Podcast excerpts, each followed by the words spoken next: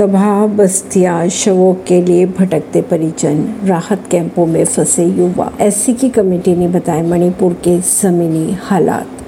बात करें अगर पिछले दिनों के मणिपुर हिंसा के तो तीन महीने बीत चुके हैं। कई बार हिंसा की आग जल चुकी है। फ़िलहाल वहाँ के हालात शांत दिखाई दे रहे हैं, लेकिन स्थिति अभी भी पूरी तरह से नहीं सुधरी है।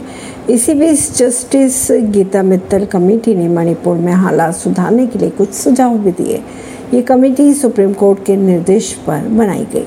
कमेटी ने हिंसा की वजह से जल गई बस्तियों की बड़ी समस्या बताई है। फ़िलहाल ये समझ नहीं आ रहा है कि इन इलाकों की पहचान कैसे की जाए। या फिर कैसे इनको हटाया जाए इसके उपाय? आते हुए कहा यह जा रहा है कि क्षतिग्रस्त और झुलसे हुए गाँवों की तत्काल सैटेलाइट इमेजेस से पहचान की जा सकती है। परवीन नई दिल्ली से।